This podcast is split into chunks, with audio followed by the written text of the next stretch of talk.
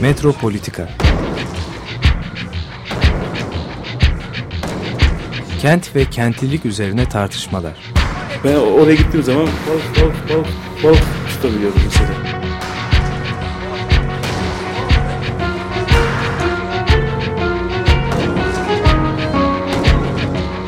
Hazırlayan ve sunanlar Aysim Türkmen ve Deniz Gündoğan İbrişim.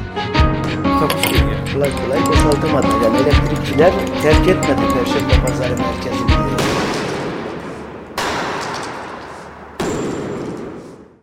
Herkese merhaba sevgili Açık Radyo dinleyenleri. Ee, Bugün Metropolitika'da çok özel iki konuğum var. Sevgili Sevenge Sönmez ve Mehmet Fatih Uslu.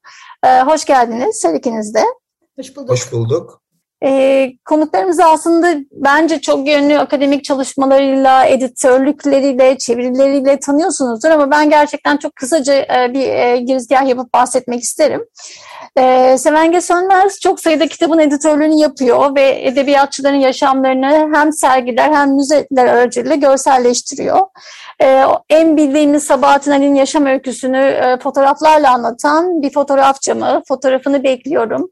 Şehirlere alışamadı. Canım Ali'ye Ruhum Filiz sergilerini hazırladı. Ee, Adalar Müzesi'nin edebiyat danışmanlığını, Said Faik Müzesi'nin edebiyat danışmanlığını, kuratörlüğünü üstlendi. Yine Adalar Müzesi'nde Adalar, Yazarlar, Şairler, Mitos'tan Edebiyat adlı bir sergi açtı. Ee, 2017'den bu yana da Boğaziçi Üniversitesi'nde konuk öğretim görevlisi olarak ders veriyor. Ee, A'dan Z'ye Said Faik, A'dan Z'ye Sabahattin Ali, İstanbul'un Yüz Ailesi adlı kitapları var. Ee, hala da çevirileri ve çalışmalarıyla zaten e, yakından takip ediyoruz. Ee, Mehmet Fatih Uslu e, Boğaziçi Üniversitesi'nde iktisat okudu e, ve modern Türkiye tarihi üzerine yüksek lisans yaptı. Doktorasını 2011 yılında Bilkent Üniversitesi Türk Edebiyatı bölümünden aldı. Ee, Sabancı Üniversitesi'nde öğretim görevlisi olarak çalıştı. Venedik Üniversitesi'nde ve Harvard Üniversitesi'nde misafir araştırmacı olarak bulundu. Ee, kitapları arasında Çatışma ve Müzakere, Tanzimat ve Edebiyat, Osmanlı İstanbul'unda Modern Edebi Kültür, e, Fatih Atır'la beraber derledikleri bulunuyor. Ee, İngilizce, İtalyanca ve Ermenice'den de kitaplar ve makaleler e, çevirdi ve hala çeviriyor. Ee, Biz de Zabel e, Yasayan çevirilerini e, Mehmet Hoca'nın büyük bir keyifle merakla hala okuyoruz. Ee, Daha çok çevresin, daha çok çıksın ve biz de okuyalım diyoruz. Ee, ayrıca Mehmet Fatih Uslu e, 2010-2020 arasında da İstanbul Şehir Üniversitesi'nde Türk Dili ve Edebiyatı bölümünde öğretim üyesi olarak çalıştı. Eksik yedik herhangi bir şey bırakırsam lütfen araya girip müdahale edin siz de. Ee, bugün aslında sizlerle biraz İstanbul'u ama özellikle Üsküdar'ı e, konuşmak istiyorum. Yani İstanbul'da Anadolu yakasında sizin de demin biraz önce hani program öncesinde de çok ufak bir girişte konuştuk.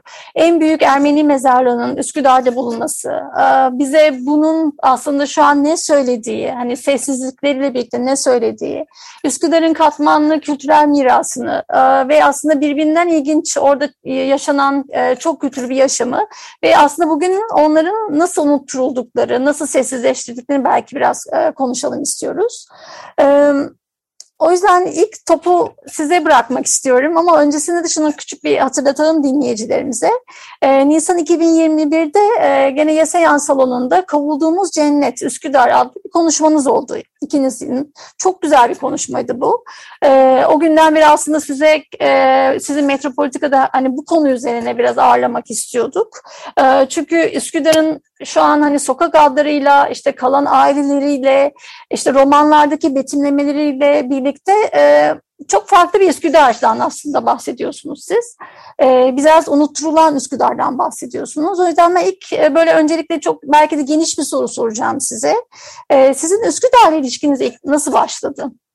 Yani kendi arşiviniz, kendi çalışmalarınız, incelemelerinizde Üsküdar size ilk başta nasıl, Üsküdar size nasıl geldi aslında? Ben Üsküdar'da oturuyorum e, ve 15 yıldır Üsküdar'da yaşıyorum. E, biraz e, yaşadığı coğrafyayla e, bağ kurmayı seven biri olmamdan ötürü ama işin doğrusu tam da konuşmanın başında söylediğin gibi etrafta yürüyüşe çıktığımda e, bir mezarlığın büyüklüğü karşısındaki şaşkınlığım beni bütün bu e, soru işaretine ve meraka yöneltti.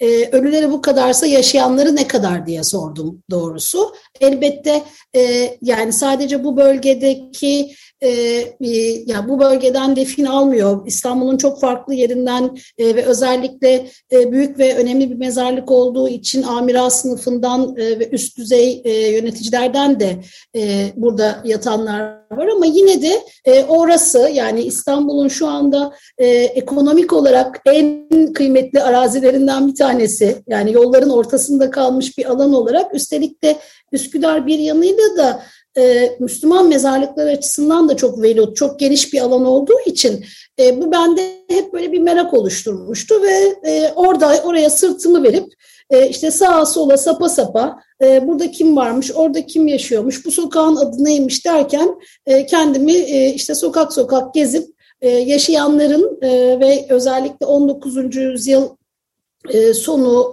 20. E, yüzyılın başında e, buradaki yaşamın peşinde buldum.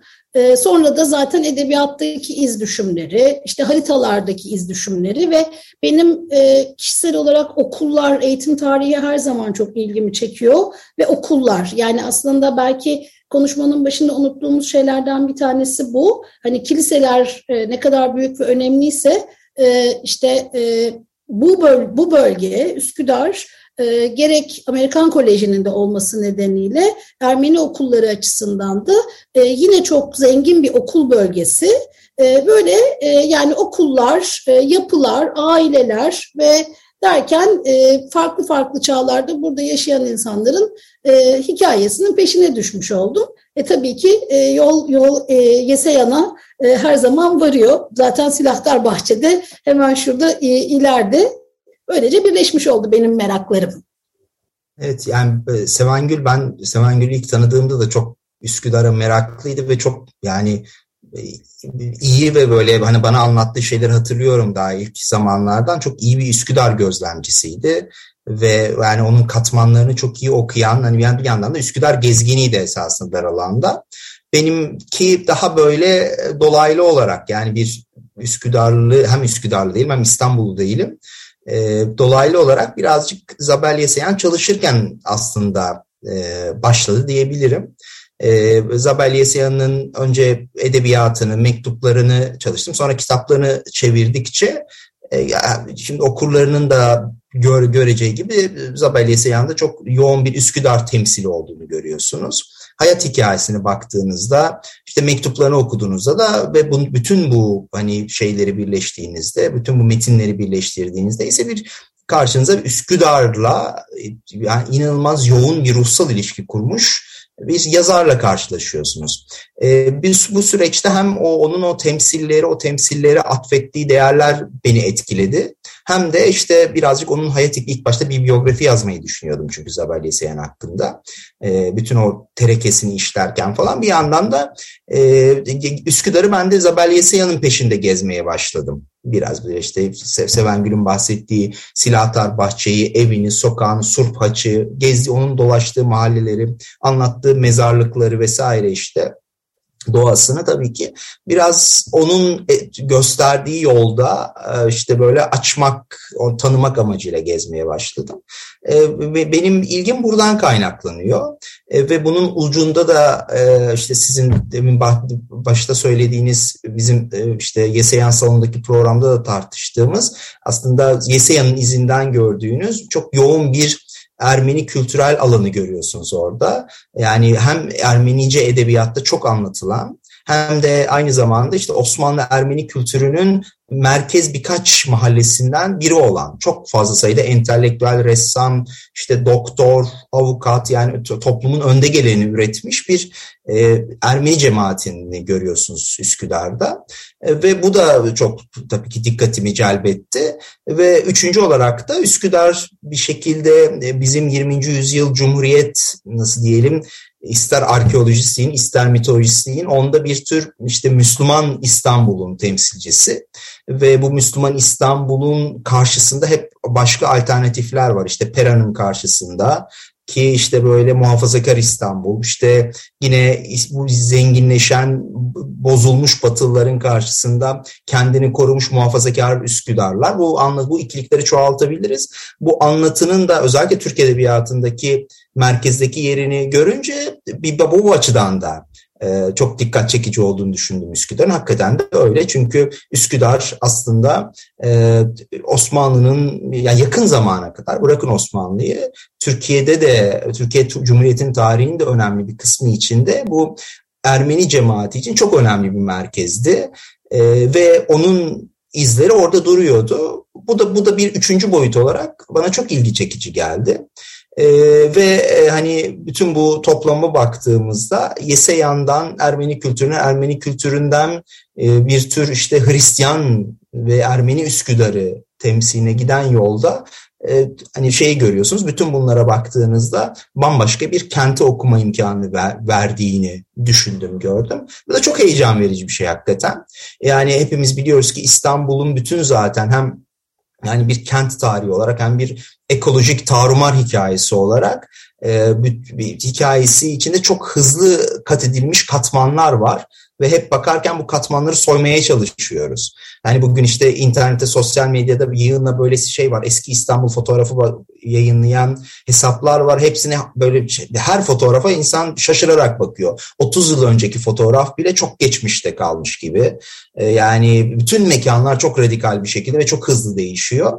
Bütün zaten bu hepimizi çok heyecanlandıran ve meraklandıran bir noktayken buna bir tür bu Yeseyen ve Ermenice ve Ermeni temsili içinden girmek de apayrı bir katman kattığı için bana çok heyecan verdi. Hala da bunun önemli ve zengin bir alan olduğu kanaatindeyim. Aslında çok çok güzel ikiniz de yerlere değindiniz. Hani benim aklıma hemen buradan tabii ki hani hatırlama ve arşiv meselesi geliyor ve hani resmi tarih ve gayri resmi e, tarih geliyor. Yani Üsküdar bu anlamda hani edebi ve kültür temsilleri açısından e, gayri resmi tarih anlatıları olarak ya da gayri resmi söylem olarak bize ne söylüyor aslında? Yani gene hani bunu uzun uzun e, örneklendirerek de anlatabilirsiniz. Hani geniş bir soru ama hani o görünmeyeni görünür kılma ya da o tarihin yekpare söylemi içinde hani alınmayanları ya da ötekileştirenleri nasıl görünür kılıyor Üsküdar anlatıları ya da temsilleri? E, yani son e, şimdi sondan başa doğru gitmeye başladığımızda yani nereye kadar soyabiliyoruz meseleyi bilmiyorum ama e, işte Üsküdar deyince akla en çok gelen kişilerden biri olduğu için Halide Edip'den bir e, bahsetmek gerekiyor belki de.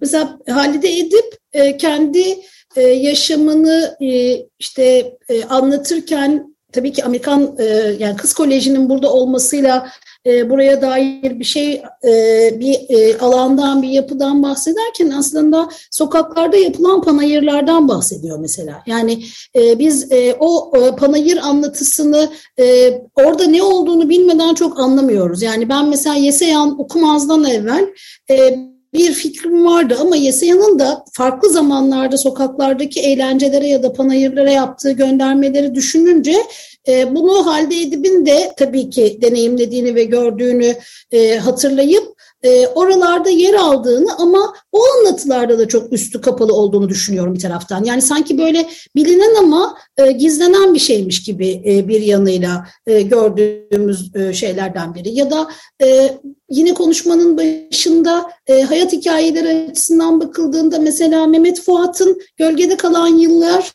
e, tamamıyla bir Altunizade anlatısıdır. Altunizade'de geçen çocukluğunu yani tam da bu bağlar başının arkasındaki yeşil alanları anlatır ama o anlatının içinde de bu e, yani tabii çok aileye dair, çok evin içine dair bir anlatı olduğu için konuyu komşuyu çok görmeyiz ama e, oradaki e, yaşamı e, anlarken böyle anlatılmayandan yola çıkarak tersine bir okuma belki çok zorlamış gibi görünüyor ama e, o e, bende hep bu hissi yaratıyor. Yani hani orada daha özgür, daha rahat bir alan var ve onlar da o yüzden orada yaşamışlar gibi geliyor.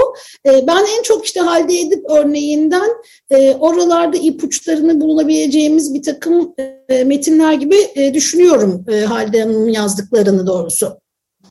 Ya, ya tabii şey yani bütün bu büyük Türkiye'nin büyük hikayesi içinde aslında e, Üsküdar'ın öz, yani mekanlara baktığımızda, Türkiye'nin mekanlar tarihine baktığımızda Üsküdar'ın farklı bir yeri var. Bir nebze de olsa farklı bir yeri var bana kalırsa. E, çünkü şimdi işin tarihi başka bir şey. Yani bir kent tarihi yazmak, Üsküdar'daki toplumları, o cemaatlerin dönüşümünü, mekanların dönüşümünü yazmak. Belki de birileri bunun çok objektif tarihinde yazmış olabilir bir yerlerde ve hiç silmemiş de olabilir bunu. Bu bir yanda e, bu, bunlara ayrıyeten bakmak lazım ama öte yanda temsil meselesi var ve özellikle edebi temsil meselesi.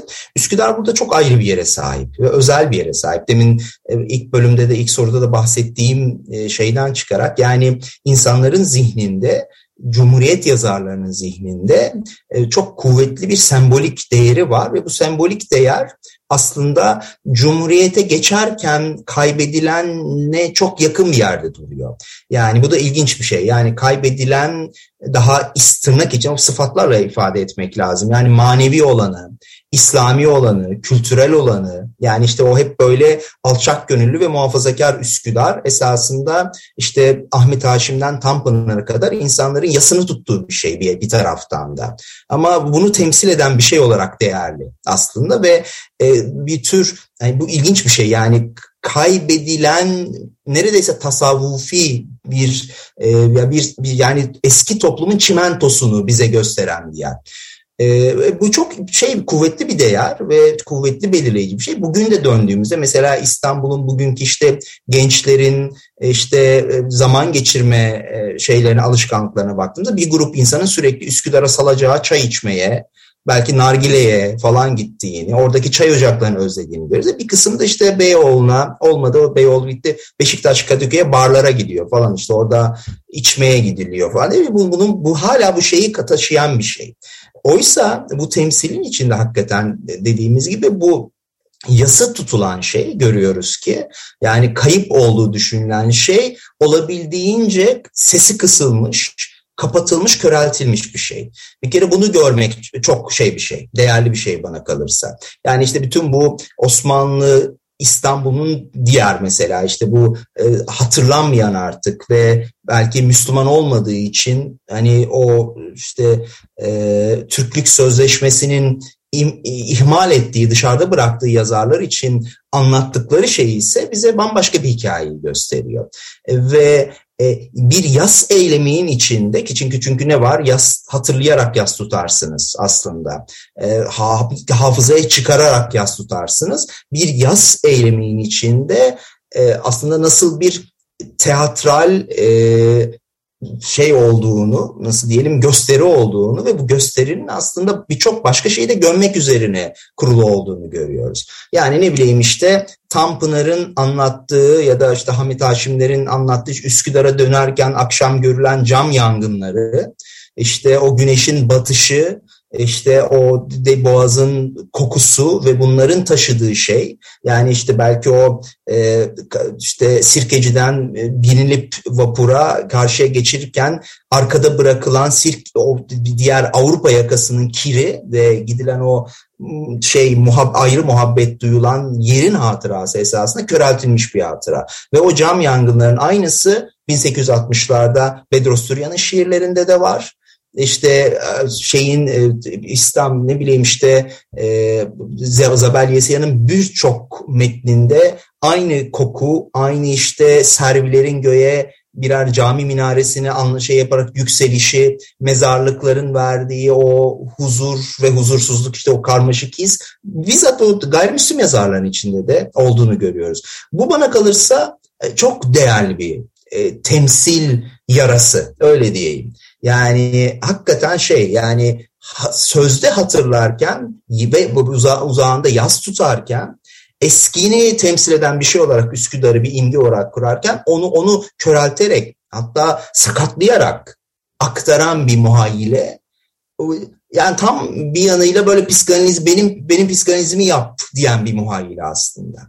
Yani kendisi yaz tutma eylemindeyken kendisi ya nasıl kör olduğunu fark etmeyen bir muhayyile Türkiye'ye dair çok şey anlatıyor. Türkiye muhafazakarlığına dair çok şey anlatıyor. Türkiye'nin hani sözde muhafazakarlığının kentleri nasıl korumadığına dair aslında bana kalırsa. Nasıl örttü, nasıl esasında sözde imar ederken yıktığına, alt katmanları yok ettiğine dair bana, bana çok kuvvetli gören gören bir şey dediğim gibi bir temsil yarası. Bu bağlamda konuşulacak çok şey var. Yani hani artık zaten hani o tarafa geliyoruz. Yani Tanpınar'dan başlayarak bütün bu İstanbul yazarlarını ters yüz etme aşamasındayız şu anda. Yani o o yüceltilen muhabbeti ve yüceltilen yası birazcık e, birazcık tartaklamak gerekiyor hakikaten birazcık sarsmak gerekiyor böyle daha kibar bir ifade kullanayım. E, bu bu bu yolda bize sanırım bunun imkanı verecek şeylerden birisi olacak ve bu bayağı bu muhayyileyi döken bir şey olduğu için değerli bana kalırsa. Ben de bu e, hani konuşmanın yeşillikler kısmını e, mezarlıklar açısından bağlamak istiyorum. Şimdi e, gerçekten Üsküdar e, yani e, her tarafında türbeler ve mezarlıklar olan da bir mezar alanları olan bir e, büyük ilçe ve bugün bakıldığında e, bakımı yapılan e, mezarlarına özen ve saygı gösteren e, yani neredeyse e, çok az alandan bir Bağlarbaşı Ermeni mezarlığı ve etrafındaki diğer gayrimüslim mezarlıklar. Oysa ki Karacaahmet ve etrafındaki mezarlıkların büyük bir çoğunluğu dökülüyor. Yani tabii hani e, bugün Büyükşehir Belediyesi ya da başka e, yerler bunun farkına vararak çok şey yapmaya çalışıyor ama yani burada böyle e, o da e, muhafazakarlığın temsiliyeti açısından bana çok şey gelir her zaman. iç acıtır yani böyle insan içini acıtır. Yani senin işte değer verdiğin, manevi değer atfettiğin, kıymet verdiğin yasını tuttuğun, kaybettiğin için üzerine işte birçok laf ettiğin insanların mezarlarını e, temizlemezsin mesela. Yani hani mezar taşı dikmezsin, orada kimin yattığını bilmezsin. Yani bugün e, bu hala bana bütün İstanbul için aslında aynı zamanda böyle bir taraftan da. E, ama hani bu e, Fatih Yas dediği için aklıma geldi. Yani Karacaahmet'le ilgili yazılmış şiirler, yapılmış tabloların e, çünkü Üsküdar aynı zamanda görsel bir imge olarak da çok e, şey baskın bir imge. Yani pek çok ressamın çizdiği e, bu yeşilliğiyle, mezar taşıyla, servileriyle e, yani resmettiği bir yer.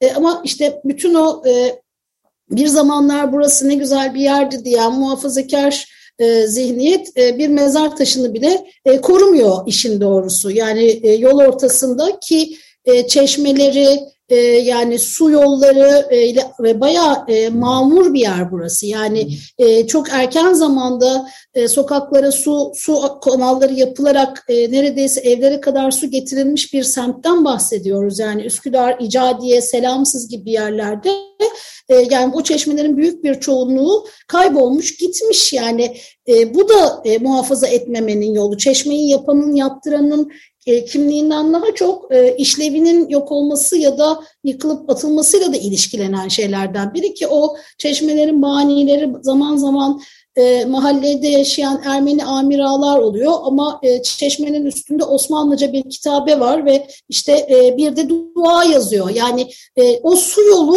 e, orada yaşayan insanların hayatını bir araya getiriyor. Aslında suyla buluşuyorlar ama sonra bir vandal geliyor herkesi aslında kaybediyor. Yani yapanı da yaptıranı da kullananı da yok ediyor. Çok net görüyorsunuz Üsküdar'da sokakta bunu e, e, dolaşırken ve e, yani böyle etrafınıza bakarken bir geçen yüzyılın e, bir iz düşümü olsa herhalde e, bambaşka bir e, alanla karşılaşırdık diye düşünüyorum.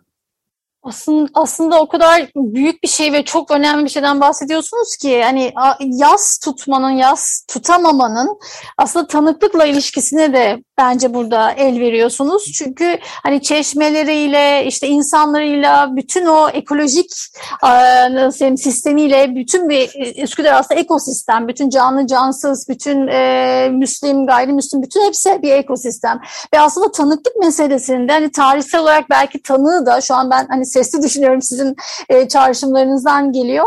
E, yani tanık aslında yüce, aşkın, Türk, Sünni bir tanık her zaman. Hani o tanıklığı da aslında sanırım e, böyle düşünerek çok e, farklı yerleri açıyorsunuz. Hatta patlatıyoruz gibi geliyor bana. Çünkü yas ve tanıklık hani çok el ele giden e, eş, kardeş kavramlar bu anlamda sanırım. Yani ters yüz etmeye e, gerek var Fatih'in söylediği gibi. Çünkü pardon e, şey e, Fatih'in söylediği gibi ters yüz etmeye çok gerek e, olan bir nokta bu. Aksi halde e, şu anda mevcut olanı anlamakta da çok zorlanıyoruz. Yani e, bir e, sanki geçen yüzyılın belirli bir zamanında inşa edilmiş bir değerler sistemi olarak kentin herhangi bir yerine bakmak zaten hatalı. Yani o kentin kendine ait bir geçmişi var sokak adlarına, e, mahalle adlarına bakmanın o yüzden çok büyük bir anlamı olduğunu düşünüyorum. Yani Bağlarbaşı diye bir semt burası.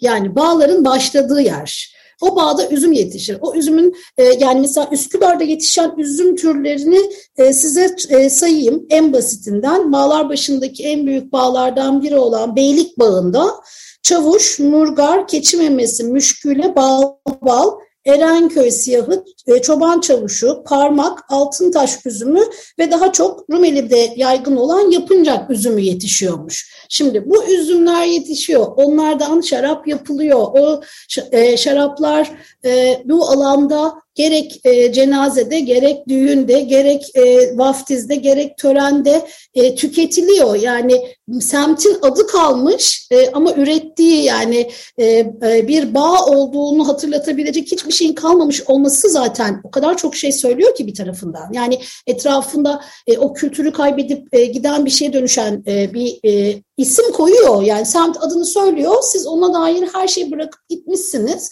E, bunlar e, ters yüz etmeyi bence de gerekli kılıyor e, kente bakarken. Gırdiç Margosyan'ın bir öyküsü var. E, Hokecaşı Ermencesi. Bir dini terim olmalı sanıyorum ama tam böyle literal çevirirseniz şey demek ruh yemeği, ruh yiyeceği yani ruha falan ruh gıdası denebilir. Ruh ee, gıdası. Evet ruha gıda falan ama orada şey e, yani Margoson önce Ermenice yazdı sonra, sonra sanırım çok sonraları Türkçe'ye çevrilmiş bir öykü. Orada şeyi anlatıyor yani e, Şişli'deki mezarlığı anlatıyor. O, ki iki büyük mezarlıktan biri Ermeni'de İstanbul'daki, biri Üsküdar'da, biri Şişli'de. Oradaki mezarlığın nasıl bir vatana dönüştüğünü anlatıyor kendine. Yani çok güzel, çok etkileyici bir öyküdür. Orayı gezerken o kapalı kapılar ardındaki, yüksek duvarlar ardındaki daha doğrusu mezarlığı gezerken bir Ermeni için yani Diyarbakır'dan göç etmiş gelmiş ve artık İstanbullu olmuş sonraki Mıgırdiç için e, vatan bir, bir mezarlıktan ibaret oluyor artık o şeyin kapısı ve ve nasıl bir yer o şey, mezarlıkları düşünürseniz hakikaten çok yüksek duvarlar altında arkasında kimsenin ne olduğunu bilmediği o çevrede. Mesela ben e, bir Amerika'dan misafirimiz gelim gelmişti. Sırpı Dusap'ın ki ilk Ermenice roman ilk er, bir kadın yazdığı ilk Ermenice romanı yazan kadın diyeyim. E, onu Dussap'ın mezarını görmek istedi. E, onun üzerine İtalya'da bir tez yazmış birisiydi. Onu Şişli'deki mezarlıklara bakarken esnafa sorduk orada işte. Ben işte Katolik mezarlığı nerede şey falan inanılmaz bir şey gördüm. Çok şaşırtmıştı beni çok seneler önce. Yani duvarlar ne olduğunu bilmiyor insanlar. Yani orada başka insanların, Hristiyanların mezarları olduğunu falan çoğu esnaf farkında değil. Orada dükkanı olan insanlar, burada gün, sabah akşam orada olan insanlar. Çok e, tuhaf gelmişti. E, öyledir mesela yani ben Elazığlıyım mesela iki tane Süryani mez- şey, şeyi var bizim orada. Kilisesi var. Ben ancak kiliseleri bu şeyden sonra fark ettim. Bu işlerle ilgilenmeye Ermenice öğrendikten bir sürü işte bu aa kilise varmış. Her gün önünden geçtiğimiz şey arkasında duvarda kiliseymiş diye fark ettim. Sevengül de bizim diğer e, YS Yansı'ndaki konuşmada bahsetmişti. Yani e, Anadolu yakasının iki büyük kilisesi Üsküdar'da ve kiliselerin birisi en uzun yanlış hatırlamıyorsam düzeltsin beni birisi kubbesi en geniş olan galiba ama o kadar büyük duvarlarla çevrili ki artık içeriden kilise o dışarıdan kilise olduğunu neredeyse anlamak imkansız hale gelmiş. Bu bunu çok şey anlatıyor. Yani izler var. İzler e, çok korunaklı şeylerin arkasında. Yani kente baktığınızda işte büyük duvarlar şey yapılmış, o izole edilmiş e, diğer şehrin yaşantısından ve ancak oraya belirli insanlar, o kodu bilen insanlar girebiliyor. E, diğer şeyler de dilde kalmış. Yani işte Ermenice'de de bir Üsküdar var ve çok zengin ve Tanpınar'daki kadar zengin bir Üsküdar. En az işte onlar biz Müslümanlar arasında sayabileceğimiz iyi Üsküdar yazarlar Ermenice'de de var ama oraya da giremiyorsunuz. O kapı da kapalı. Birileri çevirecek de şey olacak da çıkacak da o çıkan şey hadi diyelim çevrildi bir grup işte ilgili insanın dışına ulaşacak da onun farkına varacaklar. Ee, yani inanılmaz bir şey e, bu yani bir şey ve dolayısıyla gerçekten tanık olmak burada bir dil üretmek yani dilsizleştirmiş alan için bir dil üretmek hakikaten değerli. Yani o mezarlığın nasıl birileri için vatana döndüğünü ve bu bunun onların böyle bir e, ruh icrası içinde yaşadıklarını bizim nasıl unuttuğumuzu, nasıl bundan insanların uzak olarak bir kent yaşamı kurduğunu algılamak hakikaten çok önemli. Bu hani bence hiç şeyden de uzak değil. Yani bizim içinde bulunduğumuz şimdiki bu düzenli ve devam eden kent ve çevre katliamı tecrübemizden yani Türkiye'de yaşadığımız, İstanbul'da yaşadığımız ve sürekli şaşırdığımız ama hiçbir şekilde durmadan devam eden bundan da uzak şeyler değil. Yani buradaki körlükle yani bu unutmayla işte bu mezarlık arkasını görmemekle kentin başka zenginliklerini görmemek arasında bir paralellik olmalı bana kalırsa. Bu iki unutma arasında derinden oldukça derinden bir bağ var. Ee, ve yine bu da bana kalırsa hem bizim genel muhafazakar muhayyilemize dair hem de Türkiye'nin hikayesine dair çok temel şeyler söylüyor. Okullardan e, devam edecek olursak okullar da aynı şeyi söylüyor aslında. Çünkü e, bir gençliğin hani bir çocukluğun, gençliğin yaşam alanı olarak e, birbirine çok yakın mekanları seçmiş olması aynı zamanda Burada yazlık okulların varlığı yani bu işte yine yani Ermeni kültür hayatı için kıymetli olan yetimhanelerin ve yaz okullarının e, Anadolu'dan da e, İstanbul'un farklı e, tarafı yani Avrupa yakasından da buraya yazlık için, yaz okulu için gelen e, mekanların olması da yine çok şey söylüyor. Hem yaz, yeşillik, e, sokakta olmaya dair bir şey söylüyor hem de bir e, bir neslin yani e, burada yetişmesi, bir ortak kültür oluşturması açısından da yani burada sanat yaparken bir araya geliyorlar, futbol oynarken bir araya geliyorlar. Yani bir taşın bir topun peşinde koştururken bir araya geliyorlar ve bu sokaklardan geçiyorlar. Yani bugünün aslında ben çok yakın zamanlarda işte Tomo'yla yani Yertvar Tomasyan'la bir Tıbrevanklı olduğu için mesela onun Şişli'den Tıbrabank'a gelip gitme hikayelerini dinlerken de çok şaşırıyorum. Yani bir grup e, İstanbul Ermenisinin e, kenti e, ikiye ayıran boğazdan geçip buradaki okula gelip sonra yatılı olarak burada kalması ve burada bir yine çok içe kapalı bir dünya üretip sonra gitmesi de çok ilginç geliyor ki Tıbrabank'ın da e, önümüzdeki yıl ee, işte e, kuruluş yıl dönümlerinden biri 53 ise 70. yılı kutlanacak ve bir sergi de açılacak mesela. O okulun Türkiye kültür tarihi içindeki yeri de düşünüldüğünde çok kıymetli.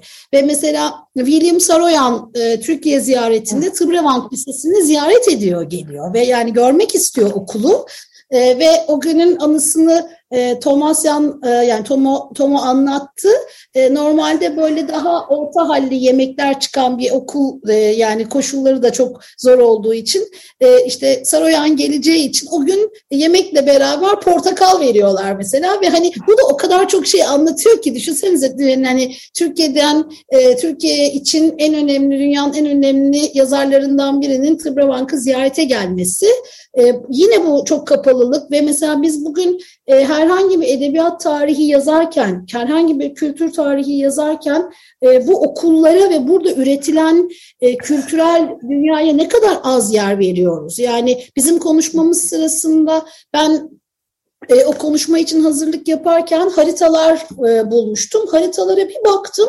Orada bir okul, burada bir okul yani Beyleryan işte başka bir okul derken e, birdenbire bir gerçekten bir kültür e, vahasıyla yani e, bir e, eğitim e, kampüsü hani bugün olsa böyle basbayağı birbirine eklenen yapılarıyla dev bir e, okullar e, sokağından bahsediyoruz. E, bugün hiçbiri yok ve olan okulların da hani bir tanesinin arazisinin Amerikan e, Koleji'nin içine birazcık geçmiş olması, diğerlerinden bir tanesinin yıkıldıktan bir süre sonra özel bir İmam Hatip Lisesi olması da yine çok şey söylüyor. Yani e, okulun e, işlevi değişiyor. Yukarıda mesela bir Fransız mektebi vardı. O Fransız mektebi de bir vakıf binası haline getirildi. Yani işlevleri e, zaman içinde e, akşam sanat okulu haline getirilmiş çok sayıda Ermeni okulu var e, bu e, etrafta ki ben biz şimdi meseleye bu açıdan bakıyoruz ama hani azıcık daha öteye doğru icadiyeden şöyle Kuzguncağa doğru eğil verdiğinizde bu sefer de hani İstanbul'da yaşayan e, Yahudilerle ilgili pek çok benzer durumla karşılaşacağız. Oradaki bölge açısından Rumlarla ilgili olarak da karşılaşacağız. Yani sadece Üsküdar ve bu selamsız hattında e, söylediğimiz şey değil. Burada böyle e, hatırlamadığımız bir e, hani kültürel bir oluşum ama sonra unutturulduktan sonra başka bir şekilde unutulmuşuna merak salıp onu araştırmaya çalışan bir yazım ve yeni yazım tarihiyle karşılaşıyoruz. Tarih yazımıyla karşılaşıyoruz. E, ya ben burada çok küçücük bir şey eklemek istiyorum. Bu sene 12.si ya da 13. 12.si yapılan Üsküdar sempozyumları var. E, yüzlerce insan konuşmacı olarak katılıyor her senenin sonunda binlerce sayfalık tebliğ çıkıyor. Yani bu konuşmalar için zaman zaman e, onlara bakarken yani 12 yılda binlerce sayfanın içinde buradaki kiliselerin yapısına dair mimari birkaç tane yazıdan başka e, yani tebliğden başka hiçbir şey yapılmamış. Yani hani koskoca Üsküdar deyip geçtiğiniz yer değil yani burası hani o imge de çok e, bu noktada çoğaltılıyor. Yani Üsküdar sempozyumları e, bile başlı başına bugün neyi hatırlatmak istediklerimizi, istediğimiz çok gösteriyor bana. Çok çok güzel söylediniz. Kesinlikle öyle. Yani benim aklıma da şey geldi.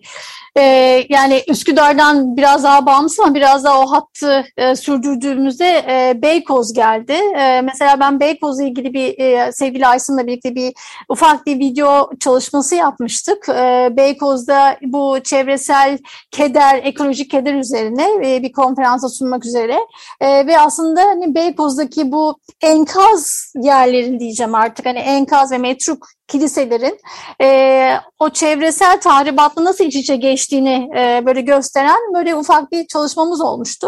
Oradayken e, GPS'te bulamadığımız ama is, isminden emin olduğumuz iki tane Ermeni kilisesi vardı. E, bulamıyoruz bir türlü. E, en sonunda ne yapalım dedik? Bir emlakçıya soralım dedik ki emlakçı emlakçıdır ve bilirdir bunu diye. E, emlakçı bizi içeriye almadı. E, sorduğumuz an bize çok e, şüpheyle yaklaştı ve gerçekten yüzündeki o şeyi hissediyorsunuz hani çekinceyi. Niye arıyorsunuz kiliseyi? Diye e, resmen hani biz böyle hani akademisyeniz şöyleyiz böyleyiz diye resmen hani e, bir anda kendimizi e, or, orada böyle gerekçelendiriyor bulduk. Ondan sonra neyse kiliseyi bulduk gittik. E, kiliseye e, bir e, kodla giriyorsunuz. Yani bir zili var ama kilise olduğu kesinlikle anlaşılmıyor. E, bir zili var. E, sonra bir, e, birisine ulaştık cep telefonundan e, ulaştık. Yani böyle inanılmaz enteresan bir e, hikayeyle karşılaştık orada. Ee, o yüzden neyin hatırlanmak istemesi, neyin hatırlanmak istememesi, e, hani ben ufak bir ekleme yapayım dedim. Hani biraz daha o hattı sahil boyunca biraz daha belki uzattığımızda gene benzer hikayeler karşımıza çıkıyor gibi. Evet bu yani Tıbrebank'ta yani Sürpaç'ta çok yaşanan şeylerden biri. Sürpaç e, aynı zamanda dört yanı sokak olduğu için bir cadde ve diğer, diğer tarafları aslında dört yanından e, geçiş var ve e, oraya pazartesi günleri bugün yani pazar kuruluyor. E, ve e, yani pazartesi günü kiliseyi ziyaret edebilmek neredeyse imkansız bir hale geliyor. E, çünkü e, kilisedekiler kendilerini oraya kurulan pazara gelen ve pazarcılardan korumak için gerçekten kapıyı hiç açmıyorlar. Çünkü geçmişte e, yani o kilisede pazar akşamı kamyonuyla gelip e, yatalım şurada ne olacak ki diyerek e, yani kapıyı açtırmaya çalışan insanlardan. Bu arada bunun kendisinde de bir gariplik olmayabilir de yani bunu hani başka bir ibadet masarhane için yapıyorlar mı ya da yapmayı düşünebiliyorlar mı meselesi e, soru işaretli. Yoksa ne var ki yani yoldan gelmiş birinin e, bir ibadethanenin avlusunda ya da misafirhanesinde yatması yapının kendisinin bütünü içinde çok anlamlı. Ama niyetin bu olmadığını görmek yani e, ya da işte e, bir e, pazarın e, yanında yani Pazar onun yanında kurulduğu için değil de pazarın yanında olduğu için her tür ihtiyacı karşılaması gereken bir yapı e, olarak talep görmesi de kutsal olana duyduğumuz e, bizim kutsalımız kutsal başkasınınki değil noktasında da çok şey söylüyor. Yani kentin içinde kal, kalırken e, yani duvarlarının neden bu kadar çok büyüdüğünü e, anlamak çok anlaşılır. Yani bir yandan da çok kabul edilmez ama çok anlaşılır bir duruma dönüşüyor. Aksi halde e, içeriye doğru e, yani merak arttığı gibi görebileceği zarar da çoğalıyor. E, bu da en azından bana mesela Üsküdar gibi kutsallık vurgusu çok yapılan bir toprakta yani bu e, bu kutsalın e, kıymetsiz görülmesi ya da bu kutsalın e, fark edilmemesi her zaman işte o başta Fatih'in söylediği kurulan imge ve aynı zamanda da aslında ters yüz edilmesi gereken bir hakikate den vuruyor. O da yeteri kadar açık zaten. Ben biraz da şimdi edebiyatta belki de biraz daha ağırlık vererek e, şey yapabilirim. E, Zabel özellikle yani Zabel e, e, Yasayan'dan e, onun Üsküdar'ını biraz daha bize ayrıntılı anlatabilir misin e, Fatih Hocam? Yani özellikle e, Zabel'in e, Üsküdar'la, çevreyle ve belki de biraz hani flora ile kurduğu ilişki. Yani benim o gerçekten son e, zamanlarda çok çok ilgimi çeken e, e, bir taraf.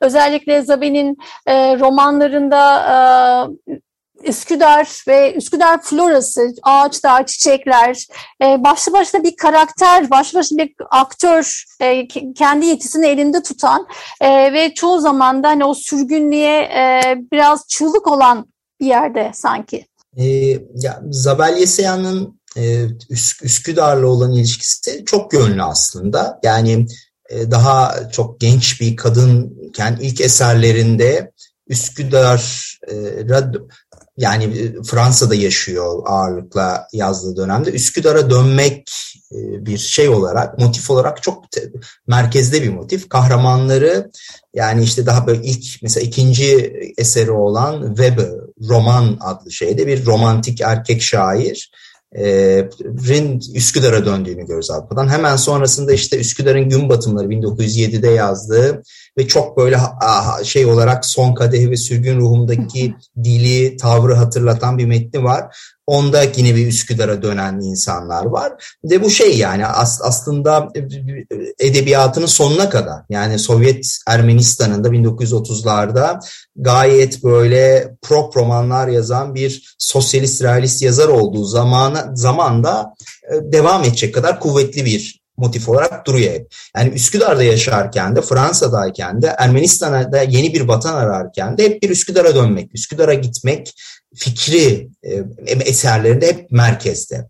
E, ikinci olarak şeyi anlatıyor sürekli yani kahramanla mesela sosyalist gerçekçi metinlerinde de anlattığı aşk hikayelerinde de daha böyle işte aşkla e, bir tür e, hani e, erken döneminde de çok öfkeli bir şey var onda bir tür fakirliği anlatmak e, temayülü var. Onu yaparken de arka plan olarak kullandığı bir Üsküdar var. Dolayısıyla gerçekten tutkulu bir ilişkisi var Üsküdar'la. Ama bunu yaparken şu önemli hani e, sizin de ilginize tam tekabül edecek şekilde Üsküdar'ın yapılandırılmış kısmı daha böyle imar edilmiş kısmı işte e, elbette Yeseyan'ın eserlerinde var bunlar ama ikinci plandalar Yeseyan için. Yeseyan Üsküdar'ın içindeki hep canlı kalmış, kendisiyle konuşan, işte kendisinin tabiriyle ruhuna seslenen tabiatı arıyor. Yani e, işte e, camileri de anlatıyor bir düzeyde, kiliseleri de anlatıyor, sokakları da anlatıyor. Elbette bunlar var ama ondan daha fazla e, ağaçlar var, işte güneş var, güneşin ışıkla ışık var mesela. Çok fazla Üsküdar'a bakarken gö, gö, şeye e, nasıl diyelim akşamın ve sabahın ışıklarını gözleyen birisi. kokular var. Sürekli o doğanın kokuları onu işte bir şekilde tat düzeyine de şey yapıyor. Yani onu bir şekilde böyle damakta da hissetme eğilimi var. Sürekli bu duyumsallıkını üretiyor Üsküdar'ın ve ve bir şey olduğunu görüyorsunuz. Böyle yani o, sanki böyle çocukluğunda Üsküdar'ın bütün o kokuları, sesleri, ışıkları zihnine böyle bir şey gibi şey olarak böyle bir kalıp olarak yerleşmiş ve bütün metinlerinde o kalıbı yeniden üretmek derdinde olan bir yazarla e, karşı karşıya olduğumuzu düşünüyoruz. Bu çok etkileyici bir şey ve bir tarafıyla böyle hani e, Yesaya'nın bütün macerasının içindeki içinde bir öz daha en dipteki en temeldeki vatan bir, bir şey memleket hissiyle alakalı bir şey bu elbette. Bir taraftan da e, yani bütün o e, bütün o medeniyetin içinde yaşarken, kentin içinde yaşarken aslında onu aşan, onun onun onun kabalığıyla esasında belki de kirlenmemiş e, hani ki bu ifadeyi kullanmak doğru mu emin olamadım ama e, hani ya, bilmiyorum anlatabiliyor muyum? Ondan ötede bir böyle masumiyeti ve e, saflığı olan e, bir, bu tarafıyla bir tarafıyla romantik bir imge elbette bir tabiata ulaşma çabası var sürekli ve bütün bu tabiat hep Üsküdar'la kendini gösteriyor. E, ona yapışmış durumda Yeseyan eseri onu bırakmıyor ve ondan asla kurtulmak istemiyor. Yani e, çok etkileyici bir şey bu. Yani bir şekilde o dimağa yerleşmiş bir Üsküdar kokusu, Üsküdar ışığı, Üsküdar lezzeti bütün eserlerini belirliyor. E, ve e, bu, bu, bu hani aslında e, bir tür onun eserindeki, onda kendisine de var böyle işte yani kendi içine olabildiğince dolaysız ulaşmak arzusu. Mesela işte Son Kadehte Sürgün Ruhunda Türkçe'de artık olan o eserine çok gördüğümüz yani ruhun kendi öz varlığına, ulaşma arzusu hep gidip Üsküdar'a yapışıyor. Hep gidip Üsküdar'a değiyor ve ve onunla böyle cisimleniyor, tecessüm ediyor orada hakikaten. Bir cisme dökülüyor.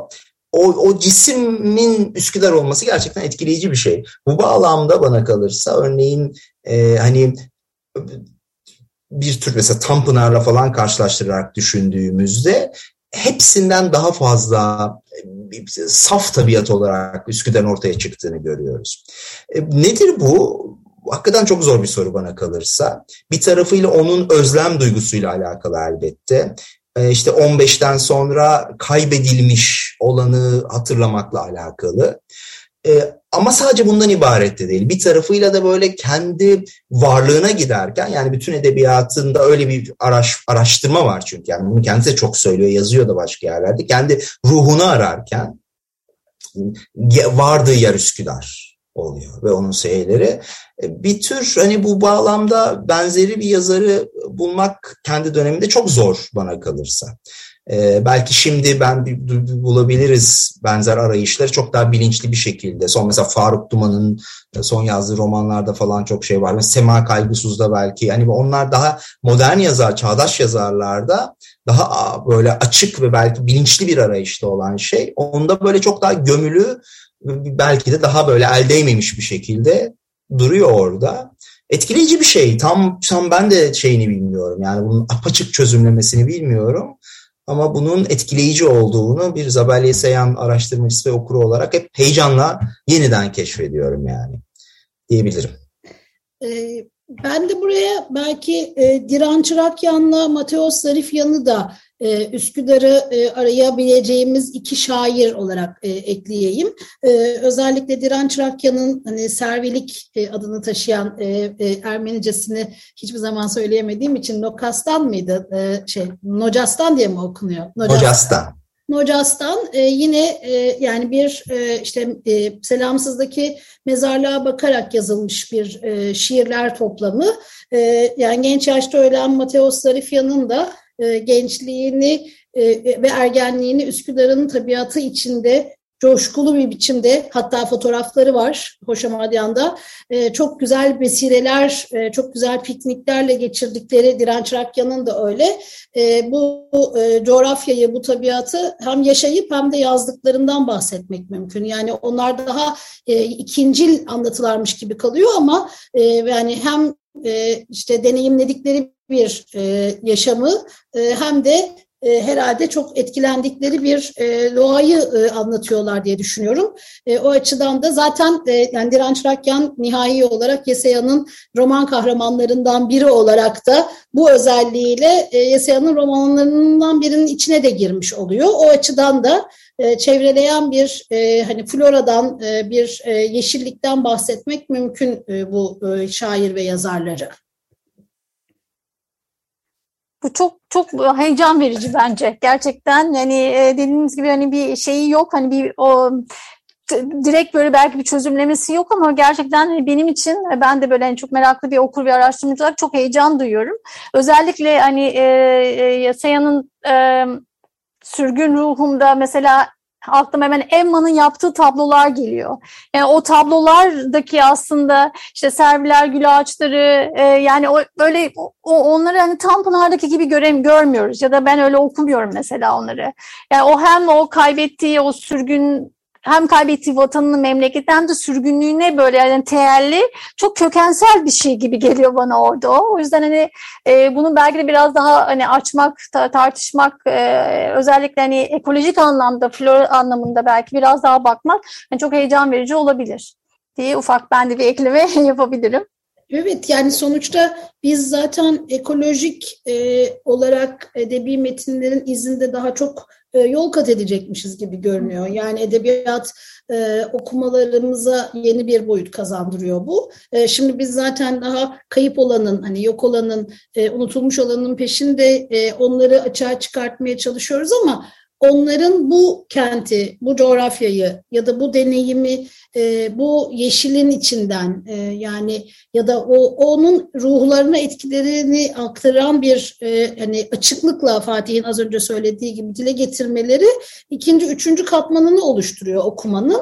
E, önce bir e, Türkçe de ya da işte e, önce kaybetmeden, e, yok olmadan e, yayınlanabilir, sonra da üzerine okunabilir bir hale gelmesi gerekiyor tabii bu tür külliyatların pek çoğunun. E, neyse ki en azından Yeseyan e, ve e, farklı e, yazarlar ki burada belki yakın zamanda ya bu yıl 100. yaşını e, kutladığımız Biberya'nın e, İstanbul'u da aynı şekilde yani adalar konusunda gösterdiği açıklık e, yani e, orada e, benzer bir şey var. E, bu muhtemelen e, yan okumalarla çok şekillenebilecek ve güzel bir çalışma alanı da olacak. Çünkü yani Biberya'nın e, adası da e, oradaki roman kahramanlarından biri aslında. Yani hani e, onu e, bir karakter, e, bir e, şey e, olayların merkezinde bir coğrafya olarak görmek gerekiyor. O açıdan e, bizim hani Türkçe yazılmış metinlere göre daha çok e, şey anlatıyor gibi geliyor bana ya da e, bu kıyaslama için karşılaştırmalı edebiyat çalışmaları e, yapılmalı benzer e, zamanlar. E, buralardan çok güzel akademik çalışmalar e, çıkar e, umudundayım ben de. Kesinlikle öyle. Ee, Biberyen ve adalar üzerine de bir program yapmayı istiyoruz aslında. Yani onun belki ilerleyen e, yerlerde gene kapınızı çalmaktan yani ben biz çok mutlu oluruz. E, çok güzel anlatıyorsunuz ama yavaş yavaş böyle bitirmek zorunda kalacağız. E, neredeyse 50 55. dakikaya doğru gideceğiz. Ama ben belki çok yeni geniş bir soruyla e, belki bitirebiliriz. Hani Üsküdar özelini düşündüğümüzde hani Üsküdar'ın günümüzde değişen edebiyatı var mı? Yani aslında Üsküdar şu an çok değişiyor değişti de. Ee, ben de e, uzun yıllar liseden üniversiteye kadar aslında Bulgurlu semtinde Libadiye'de oturdum ve Üsküdar'ı çok gidip gel geliyordum e, o zaman. E, ben de böyle hani flanözlük yapmaya çalışıyordum kendimce Üsküdar'da. Ama şu an baktığımızda gerçekten daha çok daha farklı bir değişimi de görüyoruz Üsküdar'da. Özellikle hem inşaat sektörü işte diğer altyapı açısından yani gözlemlediğiniz kadarıyla Üsküdar'ın böyle bir değişimini bize aktaran e, bir edebiyat var mı? Ya da yazarlar o anlamda önerebileceğiniz isimler var mı? Yani e, edebiyat tabii edebiyat dışı saymayacağım bunu ama e, yani Üsküdar'la ilgili e, çeşitli anı kitapları yayınlanıyor. Yani Üsküdar'da bir attar mesela yani e, çeşitli e, e, yani bu bu tür e, biyografik anlatılarda ve e, anıların içine e, ekleniyormuş gibi geliyor. Yani buraya dair e, metinler çoğalıyor ama e, yani şimdi benim de böyle bir çırpıda aklıma gelen bir şey yok. Üsküdar'da bir attar o yüzden e, aklıma geldi işin doğrusu. E, belki eğer e, bu pot, yani bu programdan sonra e, şey e, mail gönderiyorsunuz ya e, to, bu programı yaptık diye ya da siteye koyuyorsunuz. O arada e, küçük notlar ekleyip e, şu kitaplara da bakabiliriz gibi bir e, şey yapabiliriz. E, aklımıza gelenleri yazıp öyle ekler, ekler göndeririz. Ha, harika olur, çok güzel olur. Ya benim de hiç bildiğim bir soru değil bu. Yani çok o kadar yakın takip edemiyorum zaten çok şeyi. Çağdaş Edebiyat diye yeni yayınlanan şeyleri. Ee, ama Üsküdar falan nasıl değişiyor, ne kadar anlatılıyor biraz ee, bir tek şey aklıma geldi. Uydurmayayım yani bir şeyler.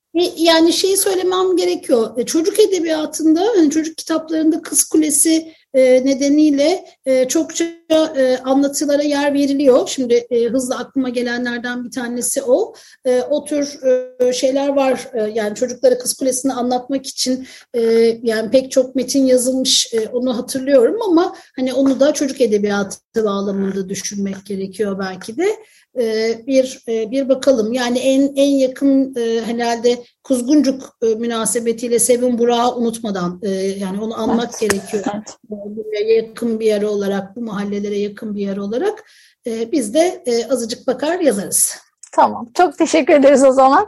Yani ağzınıza gerçekten sağlık. Ben çok keyif aldım böyle hani e, kendimce notlar da çıkarttım e, sizi dinlerken. E, gerçekten çok çok teşekkürler. Umarım bir daha sizi ağırlama ikinizi birden böyle ya da tek tek artık nasıl programımız el verirse sizi ağırlamak çok isteriz. Daha çok konuşacak şey var aslında. Yani benim de sormak istediğim çok şey var. Hem temsil anlamında hem arşiv anlamında ama umarım bir dahaki sefere de buradan belki böyle e, söz almış olabilirim belki. Olur. İnşallah tabii ki. İnşallah umarız yani. Biz çok teşekkür ederiz sağ olun. E, bence en güzel taraflarından biri bir kapı aralıyoruz ve oradan böyle yeni bakış açıları gelişiyor. E, o yüzden biz de davetiniz için teşekkür ederiz. E, evet radyonuz açık kalsın e, diyorduk değil mi kapatırken? Evet, e, evet. evet çok teşekkürler tekrar e, sevgili Mehmet Fatih Uslu ve Sevengül Sönmez ile birlikteydik. E, bu haftalık bu kadar. İyi haftalar.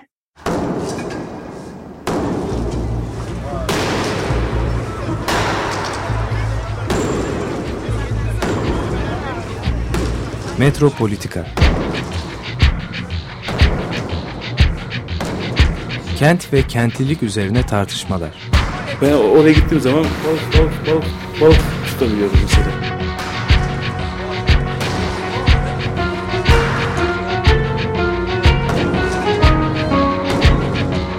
Hazırlayan ve sunanlar Aysim Türkmen ve Deniz Gündoğan İbrişim.